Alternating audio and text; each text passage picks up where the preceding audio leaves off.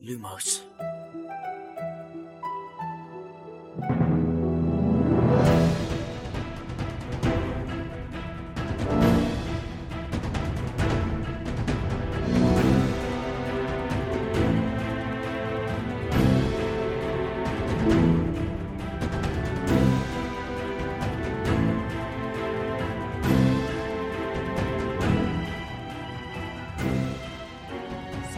اینجا پادکست لوموس کاری از سایت دمنتور و سایت مرکز دنیای جادوگری. این یه اپیزود ویژه است. من خشایارم. سلام بچه ها سلام من شادیم.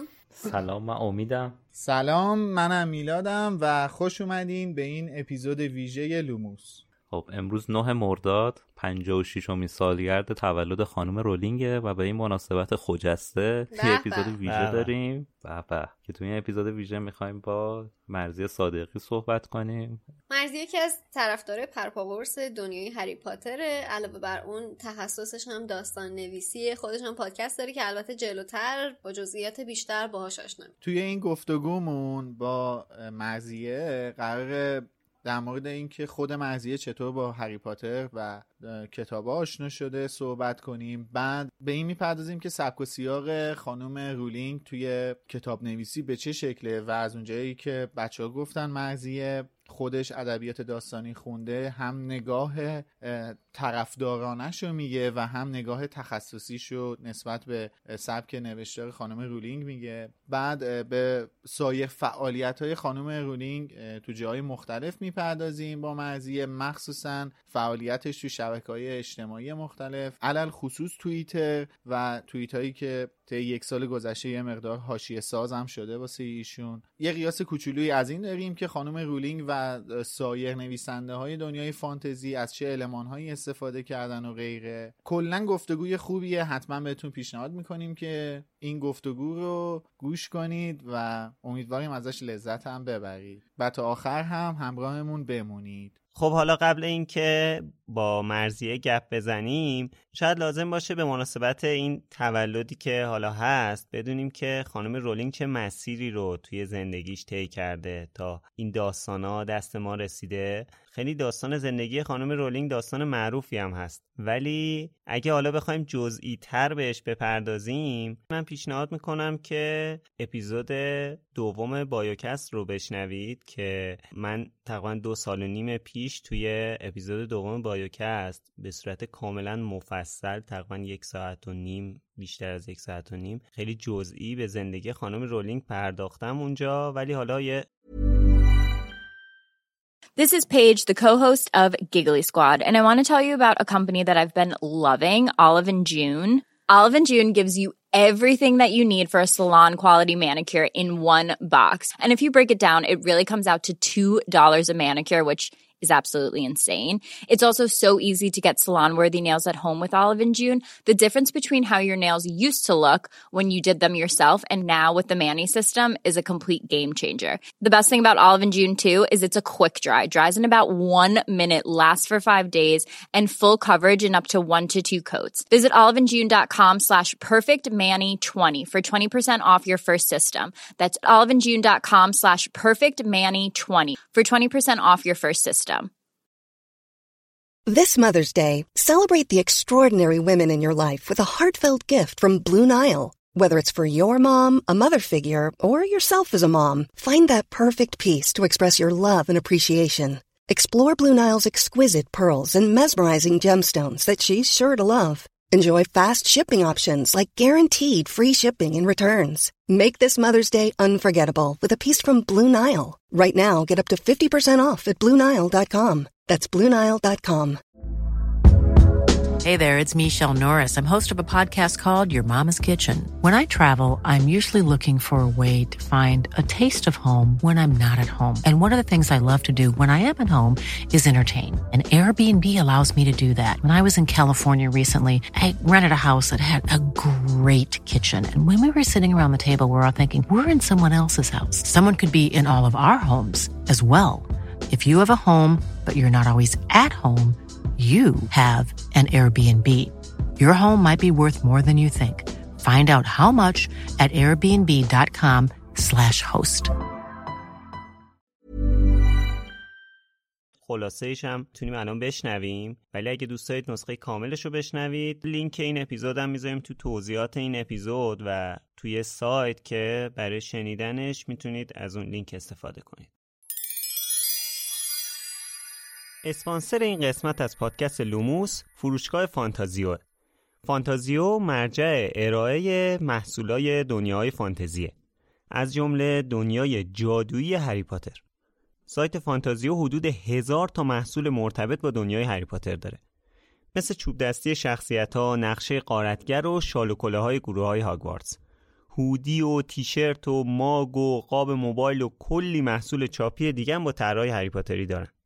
می‌دونم که هممون سالهاست منتظر اینیم که برامون نامه هاگوارتس بیاد. فانتازیو براتون نامه هاگوارتس میفرسته. با اسم و آدرس اختصاصی خودتون. اونا تو خود نامه دلیل به موقع دریافت نکردن نامتون هم توضیح دادن. اگه می‌خواید اول سپتامبر امسال از قطار سری و سیر هاگوارتس جا نمونین حتما یه سر به سایت فانتازیو بزنید. فانتازیو.ir هنوز مدرسه نمی‌رفت که با چیزی به نام کتاب آشنا شد و متوجه شد که کتابا توسط دیگران نوشته میشن. از همون موقع علاقه شدیدی به کتاب داشت و آرزوش این بود که خودش هم بتونه یک کتاب بنویسه. هنوز تازه خوندن نوشتن یاد گرفته بود که تو سن 6 سالگی یه داستان نوشت. داستانش در مورد یه خرگوش بود به اسم ربیت. اسم داستانش رو هم همون ربیت گذاشت. ربیت هم که می‌دونید به معنی خرگوش دیگه یعنی من خراب خلاقیت این بچه 6 سالم تو اسمگذاری داستان و شخصیت اولش. داستانش رو به مادرش نشون داده و مادرش خیلی ازش تعریف کرد. همینم باعث شد که جو بشینه و ربیت دو سه و چهار هم بنویسه. تابستون 1990 بود و جوی 25 ساله یه دوست پسر پیدا کرده بود که اهل منچستر بود.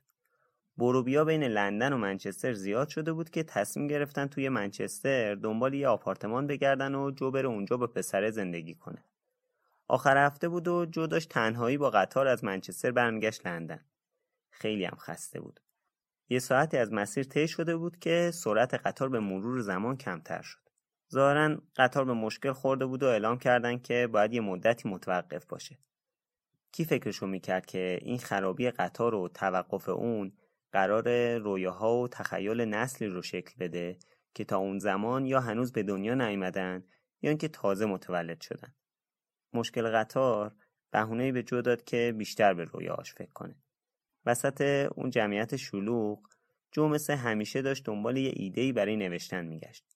از همون 6 سالگی بعد از نوشتن ربیت جو همیشه دنبال یه ایده خوب برای نوشتن بود. بعضی هم شروع به نوشتن کرده بود اما هیچ وقت نتونسته بود اون چیزی رو که دنبالشه پیدا کنه. ایده که به دلش بچسبه و فکر کنه میشه حسابی روش کار کرد. توی همین جا بود که ایده به ذهنش رسید. پسری که نمی‌دونه جادوگر رو به مدرسه جادوگری میره. انگار که یه پسر لاغر استخونی با موهای مشکی به هم ریخته و چشمای سبز یهو جلوش ظاهر شده بود. میگه قشنگ دیدمش یهو جلوم سبز شد Hey, I'm Ryan Reynolds. At Mint Mobile, we like to do the opposite of what Big Wireless does. They charge you a lot, we charge you a little. So naturally, when they announced they'd be raising their prices due to inflation, we decided to deflate our prices due to not hating you. That's right. We're cutting the price of Mint Unlimited from $30 a month to just $15 a month. Give it a try at mintmobile.com slash switch. $45 upfront for three months plus taxes and fees. Promo rate for new customers for limited time. Unlimited more than 40 gigabytes per month. Slows. Full terms at mintmobile.com. I'm Sandra, and I'm just the professional your small business was looking for. But you didn't hire me because you didn't use LinkedIn jobs. LinkedIn has professionals you can't find anywhere else, including those who aren't actively looking for a new job but might be open to the perfect role, like me. In a given month, over 70% of LinkedIn users don't visit other leading job sites. So if you're not looking on LinkedIn, you'll miss out on great candidates like Sandra. Start hiring professionals like a professional. Post your free job on linkedin.com/people today.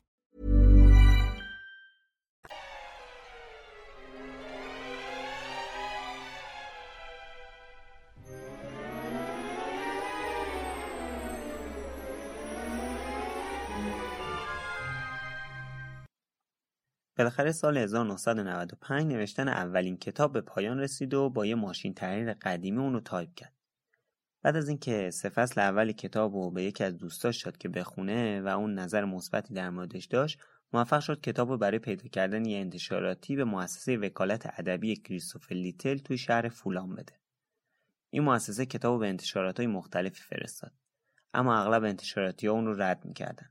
اولی دومی سومی. ششمین انتشارات هم قبول نکرد کتاب رو چاپ کنه تعداد انتشارات هایی که قبول به چاپ نکردن به عدد دوازده رسید مشکل اصلی اونا طولانی بودن کتاب برای کودکان عنوان شده بود. همچنین بعضی هم مشکلات سیاسی اجتماعی با قصه داشتن. اما رولینگ به داستانش باور داشت و حتی میگه که اون موقع اولین نامه رد شدن کتابش از انتشارات اول رو به دیوار آشپزخونهش زده تا همیشه ببینتش. اما تو آگوست 1996 ظاهرا 13 عدد شانس جو شد. 13 امین انتشاراتی که کتاب بهش رسید یه انتشارات کوچیک تو لندن بود به نام بلومزبری. آقای بری کانینگهام ویراستار بلومزبری توی شب بارونی تو محله سوهوی شهر لندن پیشنویس کتاب رو تحویل گرفت. اصلا هم نمی‌دونست که چند انتشاراتون رو رد کردن. همون شب رفت خونه و کتاب خوند. ازش خوشش اومد و اونو به مدیریت انتشارات پیشنهاد کرد. مدیر انتشارات هم کتاب می‌بره خونه و فصل اولش رو میده دختر 8 سالش آلیس بخونه. آلیس به محض تموم شدن فصل اول برای گرفتن بقیه فصلها سراغ پدرش میره و میگه این از هر کتابی که تا خوندم بهتره همین آقای نیوتون رو ترغیب می‌کنه که کتاب برای انتشار بخره فردای اون شب طی تماس ده دقیقه‌ای با فقط 1500 پوند که مبلغ خیلی پایینیه شاید مهمترین معامله صنعت چاپ و نشر جهان در 50 سال گذشته انجام میشه. بلومزبری امتیاز انتشار کتاب جو رو می‌خره. حالا کریستوفر لیتل همون که از جو برای فروش کتابش به انتشارات وکالت گرفته بود زنگ می‌زنه به جو که این خبر رو بهش بده. کریستوفر زنگ می‌زنه به جو میگه جو خریدنش. جو میگه چی؟ یعنی چاپ میشه؟ میگه که خب آره دیگه. یه لحظه سکوت فرا می‌گیره مکالمه رو. کریستوفر صدا می‌زنه. جو خوبی؟ کتاب تو خریدن. حالا وقتش بود که باور کنه این خبر خوشو. یهو انگار یه جرقه خورد تو ذهنش. تازه فهمید. از ته دل جیغ کشید. تازه پای تلفن خودشو نگه میداره. بعد از اینکه تلفن رو قطع می‌کنه اصلا نمی‌دونه چجوری شادی کنه. جیغ می‌کشه میپره هوا. به گفته خودش بعد از تولد جسیکا این بهترین لحظه عمرش بوده. حالا وقت شادی بود. وقت تموم شدن همه اون خبرهای بد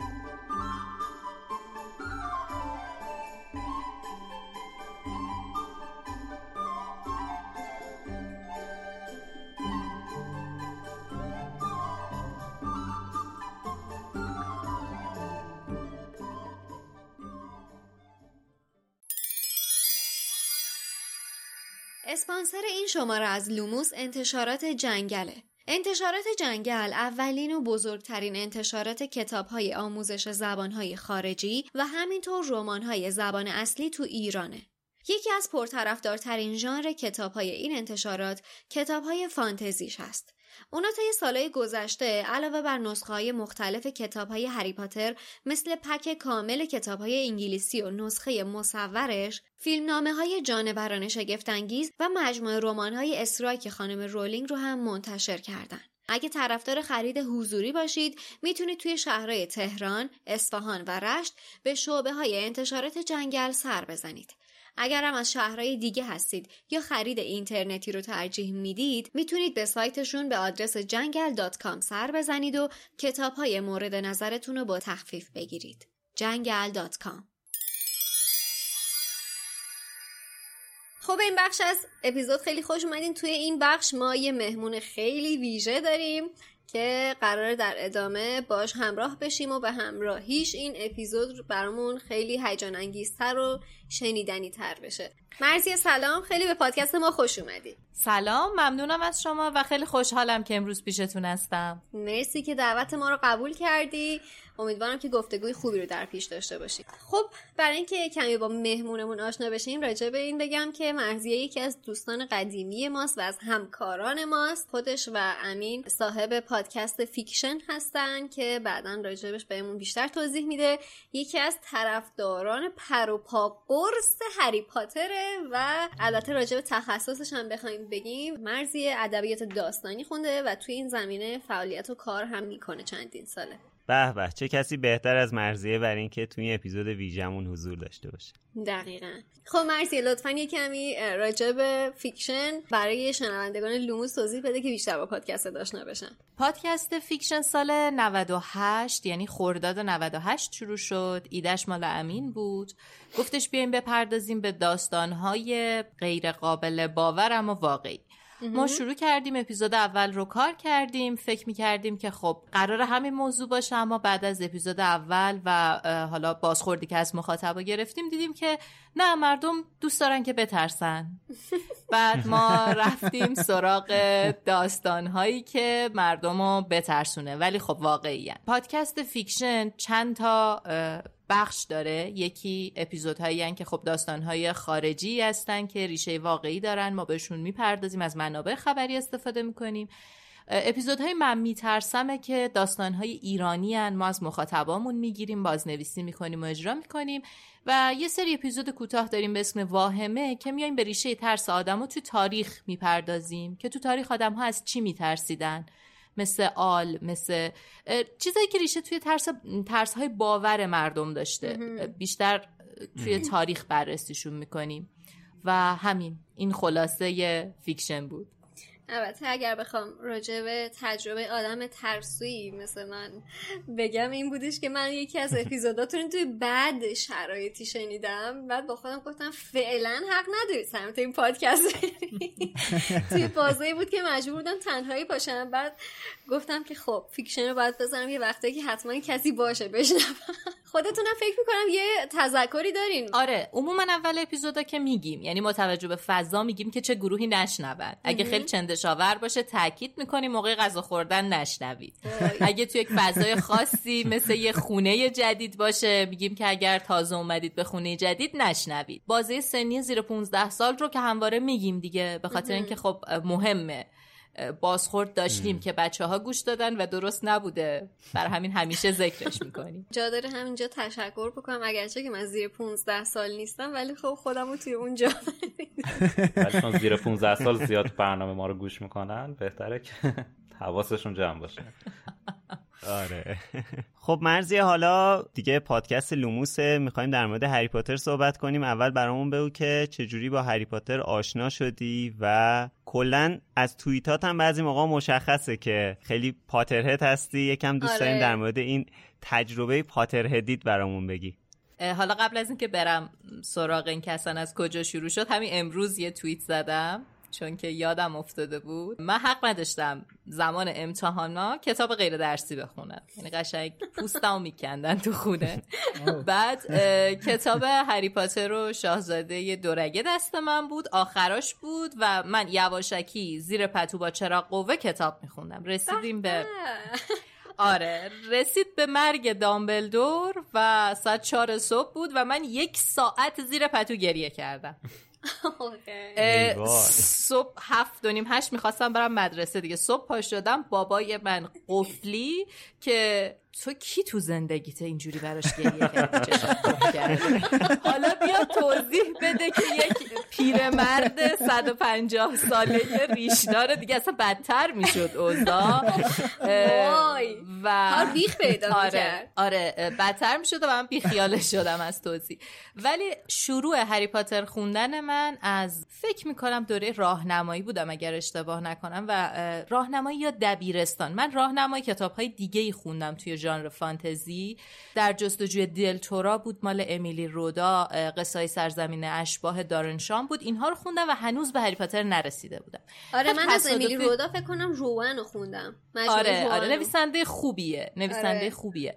توی کتابخونه محلمون که خیلی هم کتابخونه خوبی بود داشتم میگشتم و چشمم خورد به هری پاتر و تالار اسرار. کتاب رو برداشتم. از قضا هری پاتر دو نمی‌دونم حالا اولای نویسندگی رولینگ خیلی بک می‌زنه و گذشته هری رو میگه.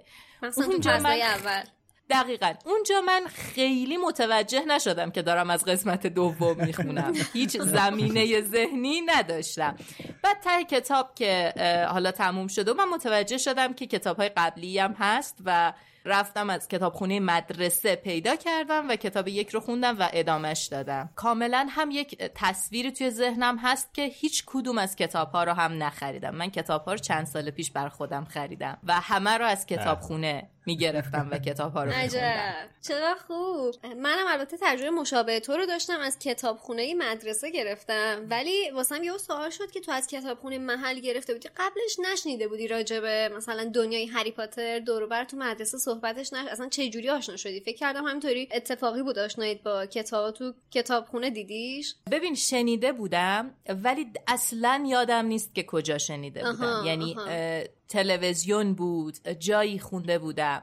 و توی مدرسه به هیچ عنوان این یه تجربه عجیبیه که من دارم. من توی تمام دوران راهنمایی و دبیرستانم که کتاب های اینجوری میخوندم. و حالا حتی ژانر کتاب خوندنم عوض شد و رمان میخوندم. من کلاسیک میخوندم اون دوره. هیچ وقت دست هیچ کس هری پاتر ندیدم. عجب. خیلی چیز عجیبی بود. اصلا کتاب خوب ندیدم. تا دلت بخواد رمان نام پسند عاشقانه دیدم ولی میمادپور آره خیلی ببخشید. اینجا خلاف نظر خودم حرف زدم. نمی‌خوام کتاب ها رو به خوب و بد طبقه بندی کنم. جامعه ادبیات عامه پسند احتیاج داره. هری پاتر در طبقه بندی ادبیات عامه پسند قرار می‌گیره.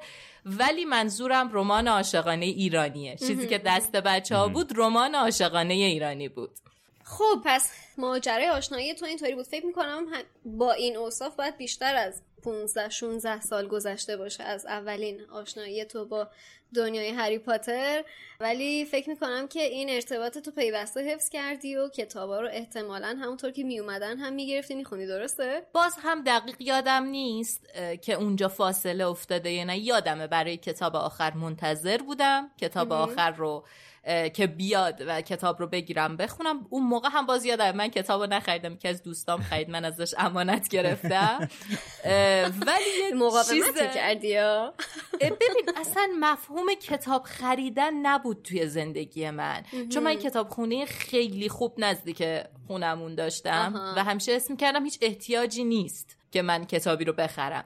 ولی یه چیز بامزه یادمه. همون میزان که کتاب ها رو میخوندم فیلم ها رو هم می‌دیدم. و یک سیدی فروشی تو محلمون بود. نمی‌دونم این حالا با چه سیستمی دانلود می‌کرد می‌گرفت از صدا و سیما ضبط می‌کرد. می‌رفتم پیشش و هری پاتر رو ازش سیدی میخریدم. بدترین تجربه ای که من دارم هری پاتر سه زندانی آسکابان. خیلی عجیبه. نسخه که صدا سیما نشون داده یک نسخه تکه پاره است که شاید رو هم پنجاه دقیقه هم نشه. و من اونو سیدی شدیده بودم. و تا سالها بعد که اصلا امکان دانلود اومد و خودم رفتم دانلود کردم فکر می‌کردم خب این همون فیلمه بوده دیگه. وای چقدر ناامید شدی احتمالا. با اون کتاب رو آره. فکر کردی چقدر همه جا رو بریدن. آره و اینکه نکته اینه که آره همه فیلم ها دو تا سیدی بودی یه دونه بود. من اون اون لحظه با به خودم میفهمیدم یه جای کار میلنگه. آره خیلی عجیب بود. منم اولین باری که فیلم سه رو دیدم همینطوری دیدم. یعنی نسخه دوبلش رو دیدم. در واقع نسخه انگلیسیشو داشتم سیدیشو ولی چون زبانم راستیتش اون موقع خوب نبود مجبور بودم دوبلش رو ببینم. دوبله که دیدم قشنگ ناامید شدم. اصلا تعجب کردم. کیفیتش هم بسیار بد بود. یعنی کیفیت اون سیدی که گرفتم از نظر کیفیت تصویری فاجعه بود. دیگه حالا دوبله و اون سانسورایی که شده بود به کنار. آره اون زمان همه طرفدارای هری پاتر کلی عصبانی شدن از این فیلمی که پخش شد. حالا اونا که بیشتر در آره. جریان بودن چه جوری این تیکه تیکه شده؟ آره من حتی نمی‌دونم این کیفیتی که پخش شده بود که ماها همه دیدیم چی بود داستانش. اگه یادتون باشه فیلم اصلا فضای دارکی داره دیگه. اصلا همه نورا کمه بیشتر تیرگی ما تو صفحه می‌بینیم. بعد من دقیقا یادمه که اون ورژنی که من اون نسخه‌ای که من داشتم نگاه می‌کنم اینقدر کیفیتش پایین بود که تمام این قسمت های سیاه پیکسل پیکسل می‌شد که مثلا من با خودم می‌گفتم این آره. واقعا فیلم اینجوری تولید شده. این کیفیتش یعنی آلفونسو کوارن اگر می‌دونست که همچین بلایی سر فیلمش می‌خواد بیارن هیچ وقت کارگردانی رو ادامه نمی‌داد که اسکار ببره. دقیقا. من می‌خواستم میگم بدترین تجربه فیلم و نمی‌دونم ایشون هم تجربه کردن یا نه دوبله جامعه آتش رو که یه نفر جای همه حرف زده بعد صداش هم توی هموم ضبط کرده. یعنی این از اون زندانی آسکابانه خیلی بدتره. حقیقتش فیلم چهار دیگه با زبان اصلی بیزیر نویس بود و من قانع شدم به همون. خدا آره هیچ وقت اونو دوبله ندیدم آره. الان خوشحالم که ندیدم. با اینکه هیچی از فیلم نفهمیدم ولی خوشحالم که ندیدم. خوبه. بعد از اینکه تالار اسرار رو خوندین برگشتین که سنگ جادو رو بخونین یا نه؟ اون رو رد کردین. آره برگشتم و رفتم از کتابخونه مدرسه گرفتم و خوندم. اگر اشتباه نکنم پشت یعنی آخر جلد همون تالار اسرار نوشته بود که یه کتاب قبلی هست. یا شاید آره، اگه آره. همون موقع کتاب های بعدی هم اومده بوده اونها رو هم نوشته بوده. دقیق به خاطرم نمیاد که چاپ چندم. بوده ولی برگشتم و از کتابخونه مدرسه گرفتم و خوندمش و بعد دیگه ادامه دادم. دیگه خیلی هم سخت پیدا می‌کردم ولی ادامه دادم. الان که مرزی گفت من یادم افتاد این چالش رو منم داشتم ولی اصلا یادم نبود. به خاطر اینکه اون موقع جو حالا برعکس مدرسه مرزی اینا تب هری پاتر تو مدرسه ما خیلی داغ بود. بعد اینکه کسی توی کلاس کتاب هری پاتر رو نخونده بود خیلی یه چیز عجیب و غریب به حساب می اومد بعد منم تازه وارد راهنمایی شده بودم منم نخونده بودم. بعد منم یه آدمی مثلا اینطور مواقع خیلی خیلی خجالت میگه احساس می‌کنم مثلا من تک افتادم نباید هیچ سوالی به بعد روم نمی‌شد که از بچه ها بپرسم بچه ها که از کدوم کتاب شروع بکنم کتاب اولش کدومه؟ یعنی من مدت ها توی این عذاب بودم که من دوست داشتم این شروع کنم بخوندم. ولی نمی‌دونستم باید از کدومش شروع بکنم. بعدم که متوجه شدم رفتم کتابخونه مدرسه گفتم که خب من این کتاب می‌خوام. گفتش که برو مثلا تو هفته دیگه بیا. کلی این تو دست بچه ها میچرخید. یعنی باید کلی تو نوبت وام ایستادی که کتاب اول یعنی کتاب ها کلا برسه دستت که بتونی بخونی. خلاص الان مرزی گفت یادم افتاد. دوستان و همراهان گرامی شنوندگان عزیز حواستون باشه دارن در مورد زمانی صحبت می‌کنن که مثلا شما هفته یه بار به اینترنت وصل می‌شدی و نمی‌تونستی بری مثلا تو ویکیپدیا نگاه کنی ببینی اولین کتاب هری پاتر چی بود. نمی‌دونم می‌تونید همچین فضایی رو تصور کنید برای خودتون یا نه ولی ما در همچین فضایی بزرگ شدیم. دقیقا. حالا من بچه اصلا یادم نیست که مثلا دور بر سال 81 و دو وضعیت اینترنت چطوری بود ولی اگر حتی مثلا به دایلاب من وجود داشت و مثلا باب بود هم استفاده می‌کردن من خودم خیلی آره کاربر اینترنت نبودم اون موقع. منتظر می شدم که مجله ها از جمله اگه اشتباه نکنم چلچراغ راجبش بله. اطلاعات مثلا یه سری خبر می‌داد راجع به فیلم و کتابا. من منتظر می شدم از توی اونا بخونم که چه اتفاقی داره آره. میفته یا من یعنی تو اینقدر اپیزود صفر نداشتم. گفتم دیگه. مثلا من با بله. بچه و گلاغا آشنا شدم. یا آره. امید تو اپیزود صفر گفت مثلا یه مجله دیگه هم بود که اسمش اون موقع یادش رفته بود. دنیای تصویر. دنیای تصویر بود داره مثلا مجله دنیای تصویر خیلی ویژه نامه می‌رفت برای آره دنیا تصویر اینجوری معرفی کرده بود بعد قشنگم لو داده بود. سه اینجوری میشه چهار اونجوری میشه. این حالش رو ببریم. پس خلاصه داستان نویس تندیس توی دنیای تصویرم کار می‌کنه.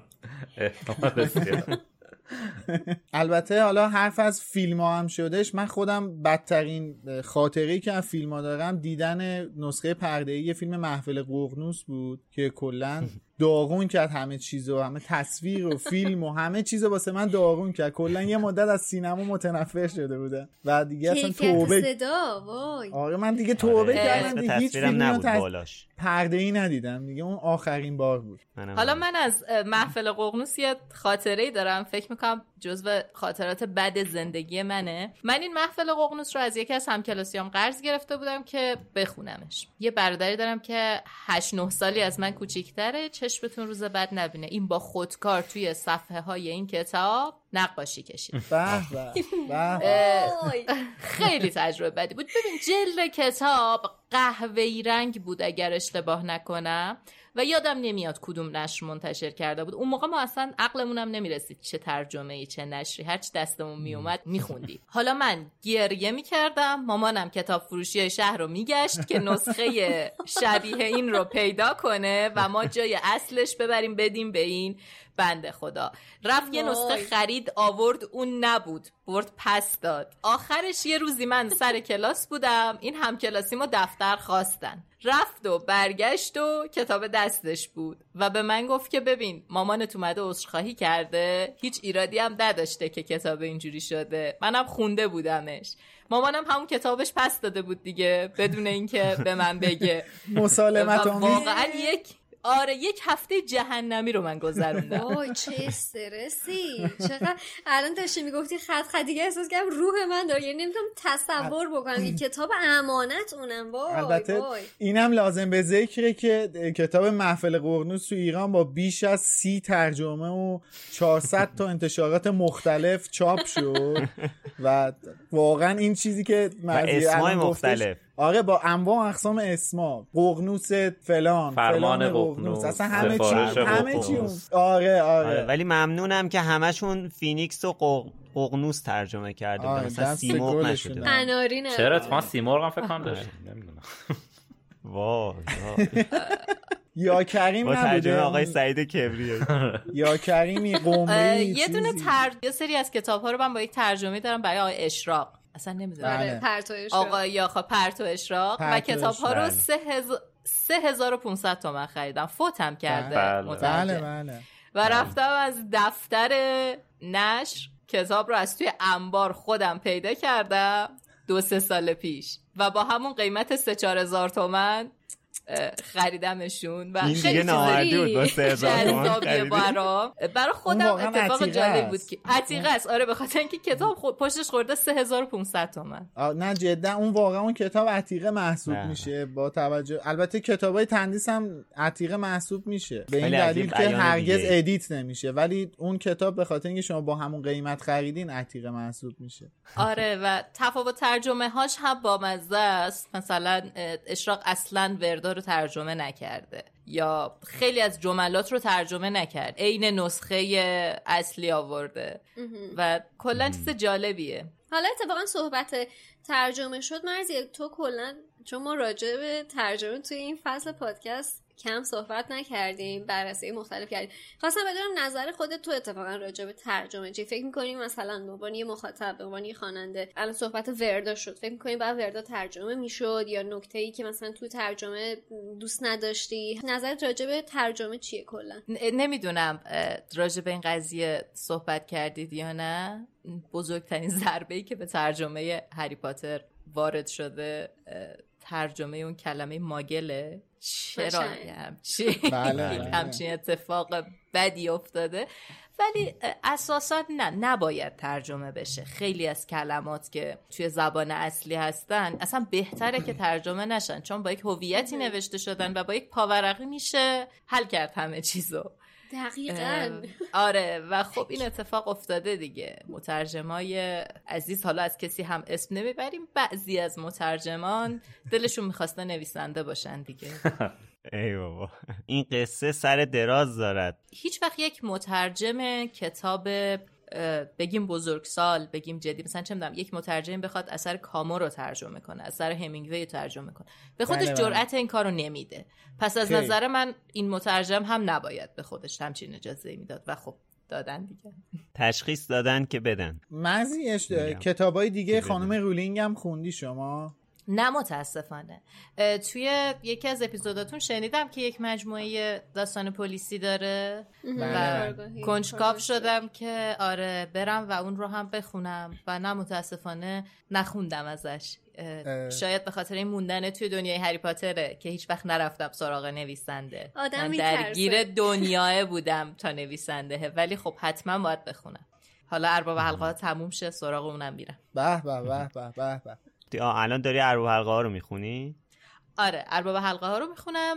البته ارباب حلقه ها هم جز اون کتاب هاییه که خیلی سال پیش خونده بودم ولی الان دارم دوباره میخونمشون. بعد از اینکه هری پاتر ها رو سه چهار ماه پیش کامل خوندم اومدم سراغ ارباب حلقه ها و ارباب حلقه ها رو دوباره دارم می‌خونم. خب حالا در مورد ارباب حلقه ها و تالکین صحبت زیاده. حالا صحبت می‌کنیم جلوتر. فعلا بیشتر می‌خوایم در مورد خانم رولینگ و هری پاتر صحبت کنیم و به این مسئله بپردازیم همطور که قولشو دادیم. بریم حالا بعدا در مورد اون صحبت می‌کنیم. اتفاقا مرزی می‌خواستم بپرسم چون تو با توجه تخصص و زمینه که توی داستان نویسی داری و تخصص توی ادبیات داستانی هست می‌خواستم ازت بپرسم از این منظر از این جایگاه نظرت راجع به کتاب های خانم رولینگ مخصوصا حالا به خصوص که ما داریم راجع به مجموعه هری پاتر صحبت می‌کنیم چیه؟ فکر می‌کنی چه ویژگی توی داستان نویسی رولینگ هستش که این همه آدم سراسر دنیا رو این همه سال با سلیقه های مختلف داره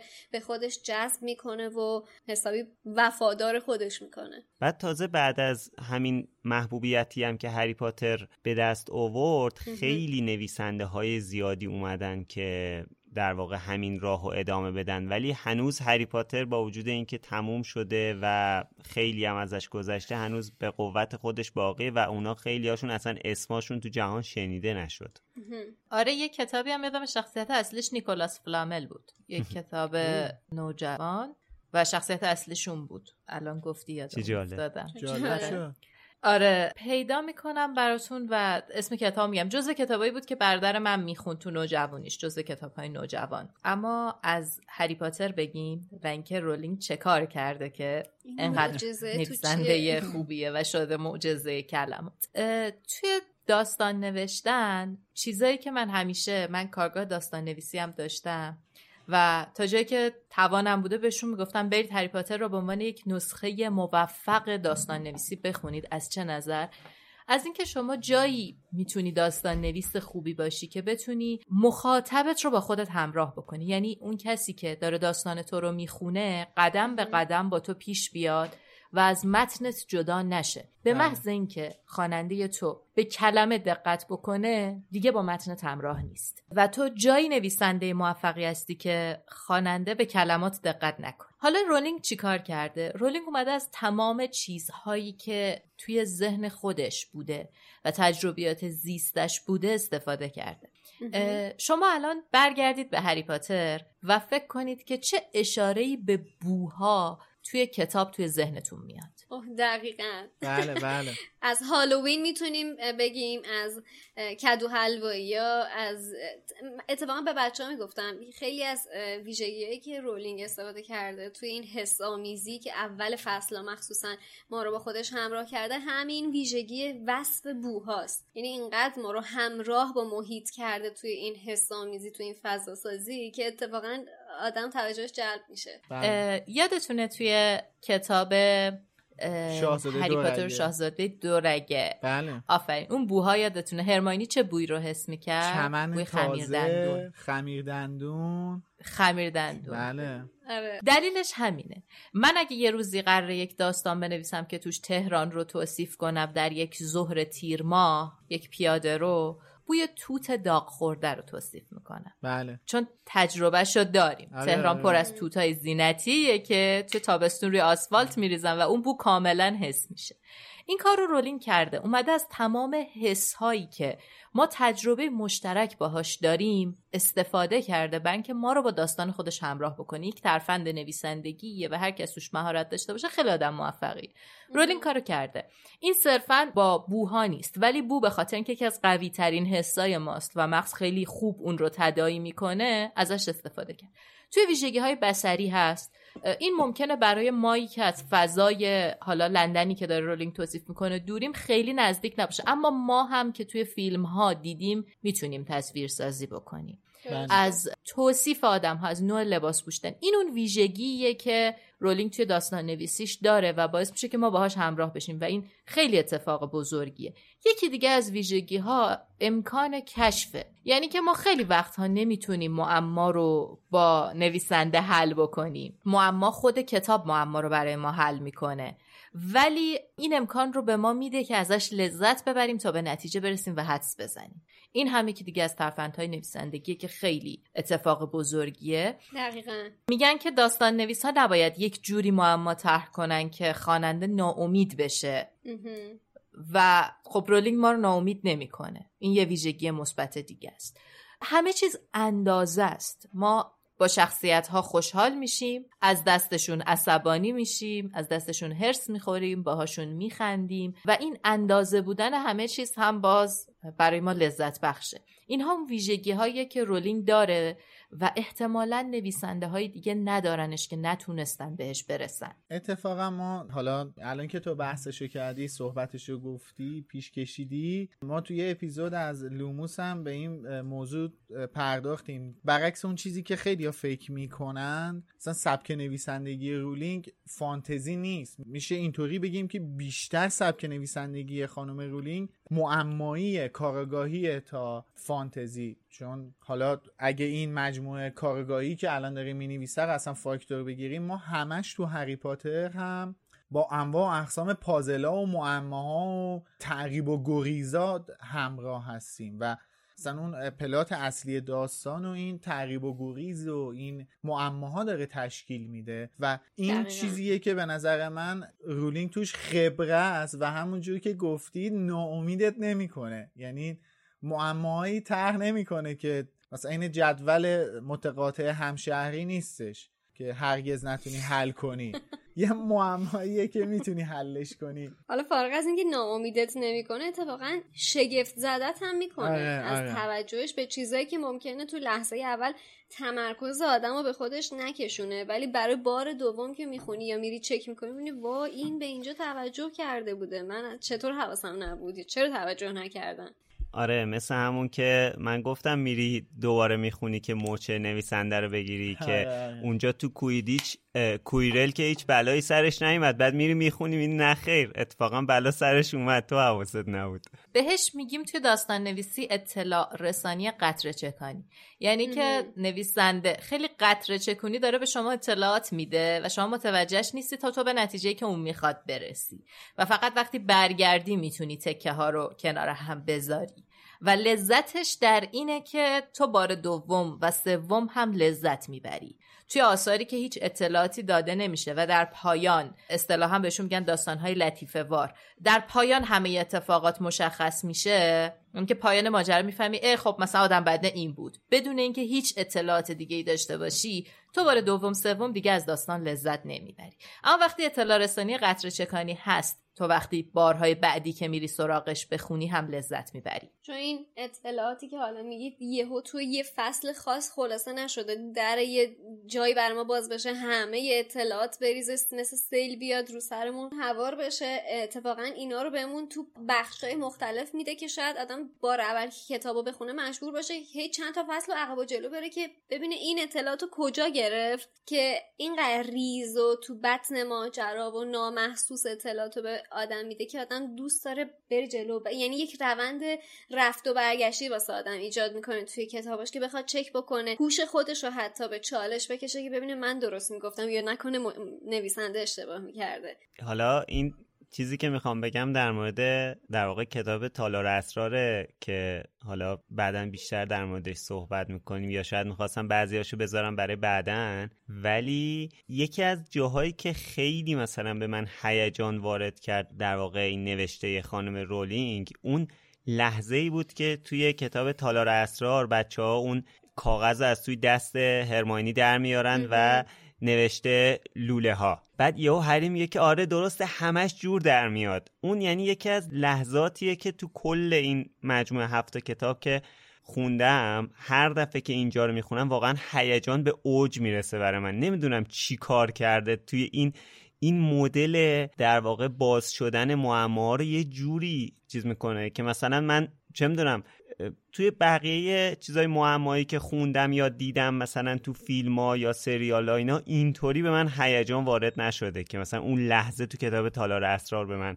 هیجان وارد شده. می‌دونی یه ویژگی دیگه هم که داره رولینگ اینه که یه رندی خاصی داره. وقتی که تو می‌خوای تو حل این معماها به یه نتیجه خاصی برسی با خودت فکر می‌کنی که این این ممکنه درست باشه. بعد جلوتر که میری اصلا اون نتیجه که تو بهش رسیدی رو هم باز به چالش می‌کشه. که بار دوم تو شک می‌کنی که آیا این نتیجه که من بهش رسیدم درسته؟ مثالش هم مثال توی کتاب اول که حالا تو فصل پیش پادکست بررسیش کردیم. اشتباه گرفتن اسنیپ و کویرل بود که ما تمام کتاب فکر می‌کردیم که اسنیپ اون بد ماجراست. ولی یهو دقیقا تو فصل آخر با این قضیه تو فصل یکی مونده به آخر با این مواجه میشیم که نه اتفاقا شخصیت بده نه تنها اسنیپ نبوده که کسی بوده که اصلا محال بوده فکرمون بهش به سمتش بره. نمی‌دونم حالا این سورپرایزایی که خانم رولینگ توی مثلا آخر کتاباش انجام میده رو حالا من خیلی تجربه ندارم مثل بقیهتون که کتابای دیگر رو زیاد خونده باشم ولی نمی‌دونم این این مدل سورپرایزا واقعا چیز خاصیه یا اینکه تو بقیه کتاب هم هست به همین شدت؟ یعنی که مثلا خانم رولینگ میاد تو کتاب یک و دو یه شخصیت رو برات مثبت می‌کنه بعد یهو اون ورق رو برمیگردونه. بعد خب شما تو کتاب سه که داری می‌خونی انتظار داری که همین اتفاق دقیقا بیفته دیگه. بعد آخر کتاب دقیقا اتفاق برعکس میفته یعنی یه شخصیت رو منفی می‌کنه بعد یهو مثبت می‌کنه. ببین این این, این سورپرایزا نمی‌دونم یکی اصلی ترین دلیلی که من این کتاب رو دنبال می‌کنم این سورپرایزاشه به خاطر همینه که انقدر اسپویل نشدن برای من مهمه. ببین شاید میشه گفتش که مثلا یه همچین چیزی رو ما توی آثار همین معماگونه و پلیسی کارگاهی میشه ببینیم. ولی من خودم حقیقت یه همچین چیزی رو تو سایر آثار فانتزی ندیدم. یعنی مثلا ما تو دنیای مثلا تالکین می‌دونیم که آقا شخصیت های منفیمون و ضد قهرمانامون کیا هستن؟ از اول مشخصه. و اینجوری پازلای این مدلی نداریم که یکی بیادش واسه تو مثبت بشه بعد یهو تبر ورداره بزنه داغونش کنه و غیره. ولی توی مثلا توی کارهای پلیسی چرا من دیدم یه همچین چیزی و اون کسی که فکر نمی کنی و فکر می‌کنی که نه این آدم مظلومه خیلی چیزه بعد آخر می‌بینی که مثلا قاتل داستان همین یاروه. به نظر می‌رسه که یه انگیزه پنهانی پشت این به ترتیب خوندن باشه که ترجیح میدم از خودت بپرسم. دلیل خاصی داشته مرزیه؟ حقیقتش اینه که همیشه این دعوای تویتری رو دیده بودم که طرفدارای پراپاگورس هر کدوم میگن که این کتاب بهتره. خب یه فرصتی می‌خواستم بشینم اینا رو پشت هم بخونم تا ببینم که کدوم بهتره. و حالا خب به این نتیجه گیری که رسیدم دیگه نتیجه گیری شخصی منه ولی خب سعی کردم که حداقل با یه سری فکت درون متنی باشه. از خود کتاب ها حالا اینجا خب. فکر می‌کنم یکی دو نفری طرفدار نماینده هاشونو داریم. الان تو این جمع نمی‌خوایم با دست اشاره بکنیم ولی نماینده هاشون هستن. از لبخنداشون معلومه. من واقعا هر دوتا رو یه اندازه دوست دارم. اون وقتی که ارباب حلقه رو میخوندم گفتم نه حتما از هری پاتر بهتره. بعد دوباره هری پاتر رو خوندم گفتم نه هری پاتر بهتره. بعدش دیگه به این رسیدم واقعا هر دو خوبن. دقیقا. حالا مزی الان اشاره کردش که همیشه یه دعوای توییتری هست بین طرفدارای هری پاتر و ارباب حلقه ها و حالا فقط اینم مختص به توییتر نیست اکثر شبکه های اجتماعی یه همچین چیزی هستش. ولی من خودم به عنوان کسی که کارهای تالکینو خونده همه رو یا لاقل آثاری که ترجمه شده به فارسی یا همه رو خونده و تقریبا همه کارهای خانم رولینگ هم خونده من خودم معتقدم که اصلا قابل قیاس نیستن این دوتا. نه اینکه بگیم یکیشون خیلی بالاتر از اون یکیه یا برعکس. من نظرم اینه که سبک نگارش این دو نفر باعث شده هر کدوم خصوصیت های فوقلاده خودشونو داشته باشن که نشه با هم قیاسشون کرد. من موقعی که آخرین کتاب هری پاتر اومد بیرون تنها چیزی که واقعا دوست داشتم اتفاق بیفته این بود که رولینگ لاعقل توی بخشی سبک تالکین رو ادامه بده و اونم بزرگ کردن دنیاش باشه که خب خوشبختانه این اتفاق افتاد. ولی حالا بذاریم مزیه صحبت کنه ببینیم از نظر تخصصی اون به چه شکله. ما که طرفدارانه حرف می‌زنیم بیشتر. خب مرزی تو به چه نتیجه رسیدی بعد از خوندن این دوزی کتاب اخیرا؟ ببین یه نکته ای که خیلی مهمه اینه که ما یه سری ویژگی ها رو توی دو تا اثر بیایم کنار هم بذاری Hi, this is Craig Robinson from Ways to Win, and support for this podcast comes from Invesco QQQ, the official ETF of the NCAA. The future isn't scary. Not realizing its potential, however, could be. Just like on the recruiting trail, I've seen potential come in many forms as a coach. Learn more at Invesco.com slash QQQ. Let's rethink possibility. Investco Distributors, Inc.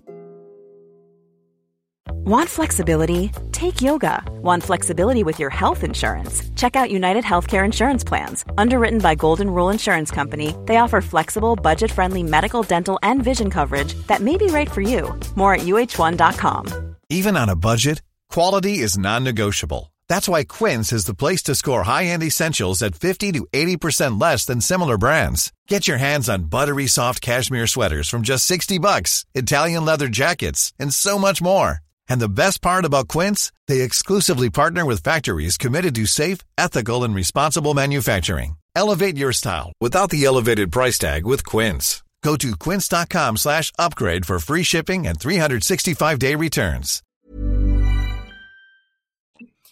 یکی شخصیت، یکی فضاسازی و یکی دیگش هم خط داستانیه. اولین بخش خط داستانیه به خاطر اینکه ما توی هر دو اثر با اولین چیزی که روبرو هستیم خب داستانه دیگه پیش از اینه که ما به شخصیت پردازی برسیم تفاوت بزرگ این دوتا اثر اینه که توی هری پاتر ما با یک روند ارگانیکی که کم کم رشد می‌کنه و به فاجعه می‌رسه روبرویم ولی توی ارباب حلقه ها ما از آغاز با فاجعه روبرویم یعنی از آغاز در ارباب حلقه ها ما می‌دونیم که یک اتفاق بدی در شرف وقوعه و ما باید با یاران حلقه سفر کنیم و این فاجعه را تموم کنیم. اما در هری پاتر ما با هری بزرگ میشیم تا با فاجعه روبرو بشیم. این دوتا مسئله متفاوته. به خاطر همین همزاد پنداری که توی داستان هری پاتر اتفاق میفته به خاطر اون رشدیه که ما با شخصیت می‌کنیم. بله فرودو هم در ارباب حلقه ها رشد می‌کنه. قطعا اون آدمی نیست که از شهر خودش راه افتاده و رفته. ولی این رشد ارگانیکه با هری بیشتره به خاطر اینکه ما از آغاز در فاجعه قرار نگرفتیم. هرچند که توی سه کتاب اول داره اتفاقاتی میفته توی هری پاتر هم. اما به معنای واقعی فاجعه نیستن. این یکی از دلایل اینه که ارتباطی که ما برقرار می‌کنیم با هری پاتر بیشتره به خاطر اینه که با شخصیتش رشد می‌کنیم و اصلا خود شکل داستان. نکته بعدی اینه که دوره زمانی که داره نوشته میشه دوتا اثر خیلی با هم فاصله. دقیقا. و این این رو باید در نظر بگیریم که نگاهمون رو باید تغییر بدیم چون ارباب حلقه هرچند داستانش اصلا شبیه آثار هم دوره خودش نیست. اون دوره اصلا اصلا این شکلی خلق نمی شده ولی زبان زبان کهنتریه زبان تاریخی تریه پس بار کلمات بیشتره. فضاسازی که داره توی ارباب حلقه ها میشه فضاسازی نیست که شاید مخاطب امروز خیلی بتونه باهاش همراه بشه. توصیف شدید دشت درخت سبزه محیط. مخاطب امروز مخاطب عواست قرن 20 دیگه مخاطبی نیست که حوصله این همه توصیف رو داشته باشه.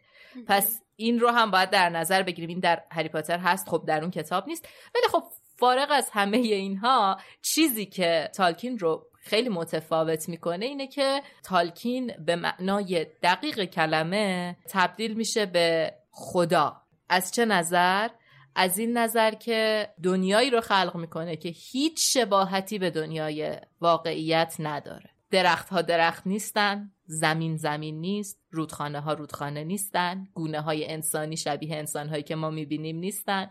حتی آسمون فرق داره و این ویژگیه که خب رولینگ ندارتش. من... یعنی این رو باید در نظر بگیریم دیگه. من یه سوالی رو بپرسم. حالا بین حرفات. نمی‌دونم سیلماریلیون هم خوندی یا نه؟ نه نه. فقط هابیت رو خوندم به جز خود ارباب حلقه ها خب هابیت و ارباب حلقه ها که اینا تو یه دوره تاریخی سرزمین میانه هستن. ولی کلا سیلماریلیون میادش از ابتدا فلسفه به وجود اومدن این دنیا رو روایت می‌کنه و حالا توی متن ارباب حلقه ها دیدی حرف از دوره سوم سرزمین میانه میشه. یعنی اون بازی تاریخی که این اتفاقات داره میفته دوره سوم سرزمین میانه است. توی ارباب حلقه اشاره میشه که این داستان داره تو بازه سومین دوره تاریخ سرزمین میانه اتفاق میفته. توی سیلماریلیون میاد کلا اصلا میگه که دوره اول چی بوده دوره دوم چی بوده و دوره سوم چی بوده و آخرش به کجا رسیده. و تو گفتی که سبک نوشتار تالکین مال الان نیست مال اواخر قرن 20 و قرن 21 نیستش دقیقا متن سیلموریلیون به قدری سنگینه. شاید شما ده صفحه اول این کتاب رو مجبور باشید دو بار سه بار بخونید. بعد مهمترین اتفاقات هم تو همون ده صفحه اول میفته. یعنی شما قشنگ باید مفهوم اون ده صفحه اول بفهمی که بتونی بقیه کتاب رو ادامه بدی. خیلی سنگینه. واژه ها به قول تو کهنتره و اون ادبیات قلیز انگلیسی رو تو قشنگ تو متن می‌بینی. یه جورایی مثلا انگار داری مثلا شاهنامه می‌خونی. منظورم سبکه ها سبک ادبیه. انگار که مثلا یکی داره به سبک قرن پنجم هجری صحبت می‌کنه باهات. این سبک کتاب اون شکلیه. اون کتاب خیلی جذابه. من حالا البته من به هیچ کس پیشنهاد نمی‌کنم چه کتابی بخونه ولی اجازه بده به شما پیشنهاد کنم که این کتابو بخونی حتما. حتما حتما میخونمش و آره این رو موافقم که کلمات خیلی بار متفاوتی دارن بله توی بله. آثار تالکین دیگه و این رو باید بهش توجه بکنیم ولی واقعا اون چیزی که ما رو حالا قرار اینجا از هری پاتر حرف بزنیم وفادار به هری پاتر می‌کنه این رشد ارگانیکیه که کتاب داره از این شخصیت و ما داریم با این آدم ها رشدشون رو می‌بینیم. این ما رو وفادار می‌کنه. این ویژگیه. همزاد پنداری بیشتری داره. آره همزاد پنداری بیشتره. یه چیز دیگه هم تو صحبتات اشاره کردی که ما هم تو فکر کنم اپیزودهای اول پادکست بود گفتیم. اونم اینه که دنیایی که رولینگ داره خلق می‌کنه منطبق بر این دنیای واقعی هستش که ما داریم توش زندگی می‌کنیم. ولی یه بعد دیگه ای رو داره از اون به ما نشون میده. نیومده یه دنیای از از اساس از پایه یه دنیای متفاوت بسازه. و بعد داستان رو توی اون دنیای خیالی روایت کنه. داره میگه این دنیا منطبقه به همین چیزی که ما الان توش داریم زندگی می‌کنیم. و من فکر می‌کنم این صفحه پنهون این لایه پنهونه که حداقل برای من خیلی جذابش کرده. خیلی دلنشین و باورپذیرش کرده. آره و برای همینم باعث میشه که مثلا خیلی ها هنوز باور دارن که چه می‌دونم دنیای جادویی هری پاتر وجود داره و هاگوارتس هست. به خاطر اینکه اونو مجزا از دنیای خودمون خانم رولینگ توصیف نکرده. دقیقا. همینه. و برای همینه که همیشه ماهایی که هری پاتر دوست داریم ته ذهنمون میگیم که اگه باشه واقعا چی؟ اگه آره. می‌دونی اون اگهه شاید توی ارباب القا خیلی پیش نیاد. به خاطر اینکه داریم می‌بینیم که یک سیستم متفاوته. برات هست اگهه؟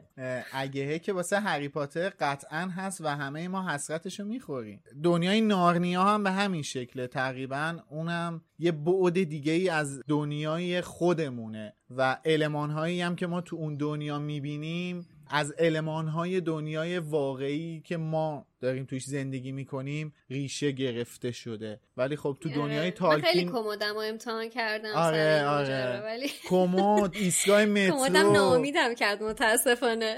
آره منم خیلی جا... خیلی مواقع این مترو قطار که داره رد میشه خیلی این بر اون بر نگاه می‌کنم ببینم اتفاقی میفته ولی خشایار فکر کنم موفق شده تو این مورد. آره دیگه خشایار که کمدشون جادوییه. میلاد اگر آره دقت کنی کمدم لوموس ضبط می‌کنه اگر دقت کنین خشایر از توی این کمدشه که وارد دنیای جادوگری داره میشه. بله بله. دقیقا همینطوره. دقیقا. سکوی نه سه چهارمیه واسه خودش. حالا البته ما که ناممون داریم دوستان ماگل هستن آرزوشون اینه که نشستن که نامه براشون برسه و اینا. آره تو گریفیندوری هم هستی اصلا. بله. خب حالا نگفتین کدومو بیشتر دوست دارین خودت؟ هری پاتر یا ارباب حلقه؟ مسئله این است مرزیه. آره نه. همچنان هری پاتر رو بیشتر دوست دارم ولی تالکین رو بیشتر تحسین می‌کنم. خیلی خوب بود. کلک زدی نه نه دقیقا هم نه ببین نه خیلی دقیقا همینه. آره بحث اصلی همینه. دقیقا بحث اصلی خشایار نمی‌تونی ارباب حلقه ها بخونی و مغز پیچیده تالکین رو تحسین نکنی که این آدم تا چه میزان می‌تونه جزئی نگر باشه. وای من نسبت به رولینگ اینطوری فکر می‌کنم. اصلا نمی‌دونم گنجایش اینو دارم که با همچین چیز قوی تری مواجه آره. بشم. همون دقیقا دلایلی که هی عقب میفته خوندن ارباب حلقه برای من ترس از اینه. یعنی نه نه, نه. میترسم که در خودم جای رولینگ برام بشکنه. نه رولینگ برات نمیشکنه به خاطر اینکه تو شاید حتی با یک اثر کلاسیک روبرو بشی با یک اثر کلاسیک که درون مایه متفاوتی داره. برای همین باید اینو توی ذهنت تفاوت برش قائل بشی. واقعا تالکین یک نویسنده است یک نویسنده ای که جایگاهش خیلی متفاوت از نویسنده های دیگه هم دوره خودش. من نمی‌دونم. حالا شاید میلاد بیشتر خونده باشه. ببین اون دوره من هیچ نویسنده دیگه ای رو ندیدم که تو این فضا کار کنه. و این آدم اوجوبه است. اصلا کتابایی که نه حالا نمیگیم صرفا رمان ولی کلا آثار چاپی که بیرون می اومدش اصلا هرگز به این فکر نمی‌کردن که بخوان یه همچین اثری رو ارائه بدن. و واقعا ببین تالکین واسه یه دنیایی که خلق کرده خیلی زحمت کشیده. بابا این بابا نشسته 17 تا زبون اختراع کرده واسه این دنیا. ببین یه چیز عجیبیه. یعنی مثلا دارم میگم ما الان مثلا چهار مدل زبون الفی داریم. چهار مدل یا پنج مدل زبون الفی داریم. که یکی دو تاش زبون الفی باستانیه یکی دو تاش زبون الفی مثلا یه مقدار مدرن تره و اینا الفبای کامل دارن دستور زبان دارن. یعنی من اینجوری دارم بهت میگم همینجوری علکی نیستش مثلا ورداشته باشه از آخر به اول یه کلمه رو بنویسی. این اینجوری زبان درست نکرده دستور زبان داره. حالا تو سر مال نزن دیگه داری از اون. نه نه.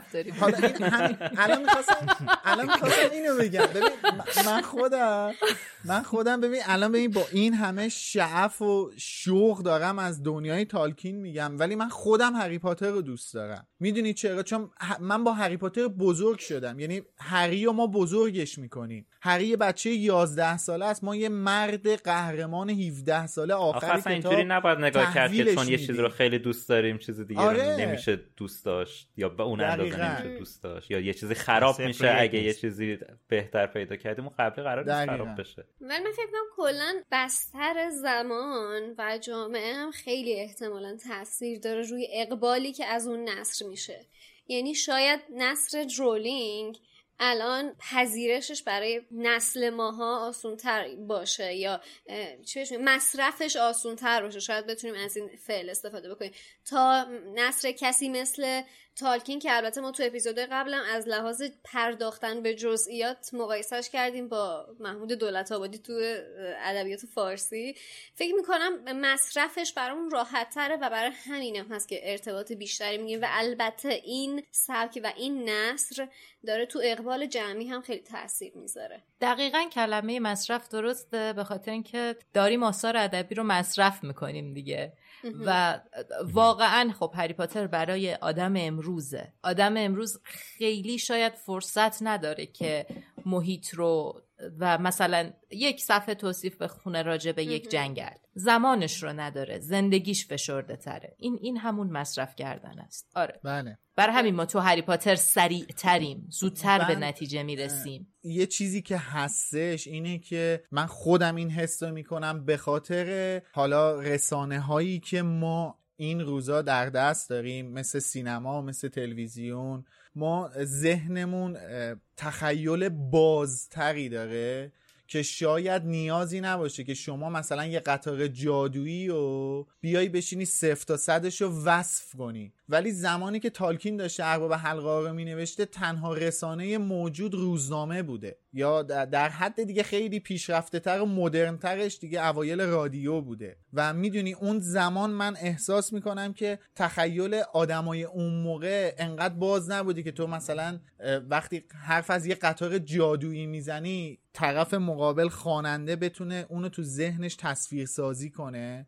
و باهاش ارتباط برقرار کنه. به خاطر همین مجبور بوده که کلا صفر تا صد این قطاره رو بشینه وصف کنه. جنگله که الان اینا دارن میرن توش این شکلی درختاش اینجوری بودن. تبری که این حمل می‌کرده این فلان بوده. می‌دونید همه جزئیات رو مجبور وصف کنه که قشنگ تو ذهن خواننده یه تصویری ساخته بشه. من حقیقت می‌تونم اینجوری تحلیل کنم فرقشو. حالا الان یه سال الان تالکین با جین آستن هم دورن؟ فکر کنم جین آستن قبل تالکینه. قبل تالکینه. جین آستین مال سال 1817 اوه صد سال قبل از تالکینه. تالکین آه، صد. 1973 فوت کرد. آره تالکین بعد از جنگ جهانی اول اولین کتابش میده بیرون. یعنی میشه حدود 1920 و نه من همینجوری به ذهنم رسید چون که میلاد گفت که اون دوره ای که تالکین مثلا می نوشته کسی تو اون چیز نبوده چون تنها آره. مثلا تالکین- کلاسیکی که میشناختم یه جورای جین آستن بوده داشتم مقایسه می‌کردم. این 140 سال بعد به دنیا اومده. آره. آره. حالا می‌شد از این منظرم نگاه کرد که چون رولینگ از هر دو تاشون مثلا به هر حال یه جورایی تاثیر گرفته. یه جورایی قطعاً گرفته. آره آره. آره دیگه. خب از داستان نویسی رو رولینگ صحبت کردیم برسیم به شخصیتش. حالا مرضی بگو تو توییتر follow ش. می‌کنی؟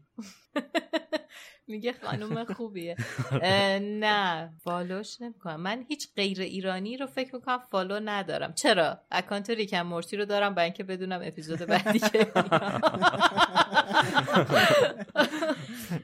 آره چون خانم رولینگ تو توییتر خیلی سر صدا می‌کنه همیشه. از این جهت میگم. آره در جریان سر صداهاش هستم. آره از وقتی توییتر اومده یه بود دیگه از خودش رو رسانه ای کرده. اولش حالا بیشتر از انتخابات ها و هم توی انگلیس و آمریکا بود. تا این ماجراهای اخیرش که یه سری جنجال هم برای فیلم های جانوران شگفت انگیزش درست کرد. از این جهت. آخ آخ.